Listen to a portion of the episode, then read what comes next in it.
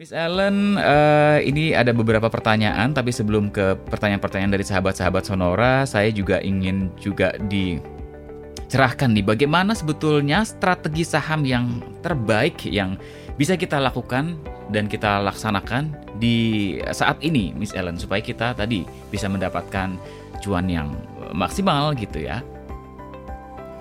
Oke, Mhm. menarik banget ya. Jadi strategi yang saat ini kita lakukan adalah buy, eee, value investing sih sebenarnya. Oke. Kita cari perusahaan-perusahaan yang valuasinya sangat terdiskon. Eee, sebagai contoh satu, Astra International Tbk ini valuasinya super diskon banget dan dia berada di area support kuatnya sekarang secara teknikal. Mhm. Eee, rata-rata dari PI dan PBV dia PI dan PBV dia ini masih di bawah rata-rata 5 tahunan.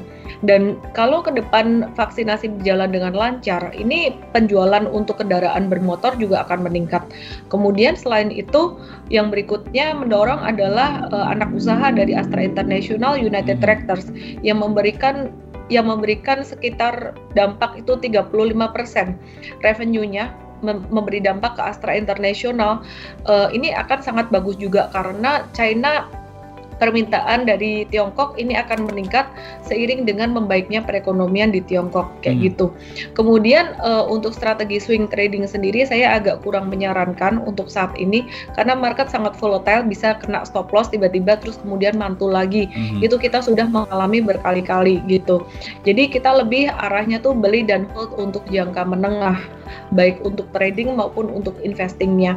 Nah, kalau untuk trading-nya, eee, seperti contohnya saham-saham pakan ternak yang menguat dalam 2 hari terakhir ini dan juga CPO itu bisa juga beli dan simpan untuk investing gitu. Oke oke, demikian. Ini ada sahabat kita William di Kemayoran yang menanyakan, sering sekali mendengar bahasan tentang saham, tapi sebetulnya pengen tahu dari mana keuntungan saham itu, Miss Ellen? Oh, ada 2 macam ya keuntungan saham yang paling umum, eee, ada dari capital gain atau Mhm. kenaikan harga saham dan kemudian juga dari dividen saham.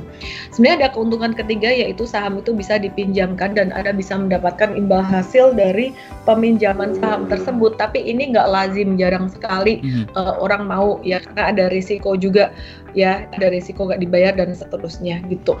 Sehingga paling umum sih lebih ke imbal hasil berupa capital gain gitu. Oke. Capital gain artinya harga saham naik, ya kalau misalkan sekarang Astra International 5.600 kemudian naik jadi angka 6.000 itu artinya udah naik ya berapa persen ya? Mhm. Ya. Jadi ada beberapa macam saham yang naiknya cepat, bahkan sampai naik 20-an persen, 30-an persen dalam beberapa hari.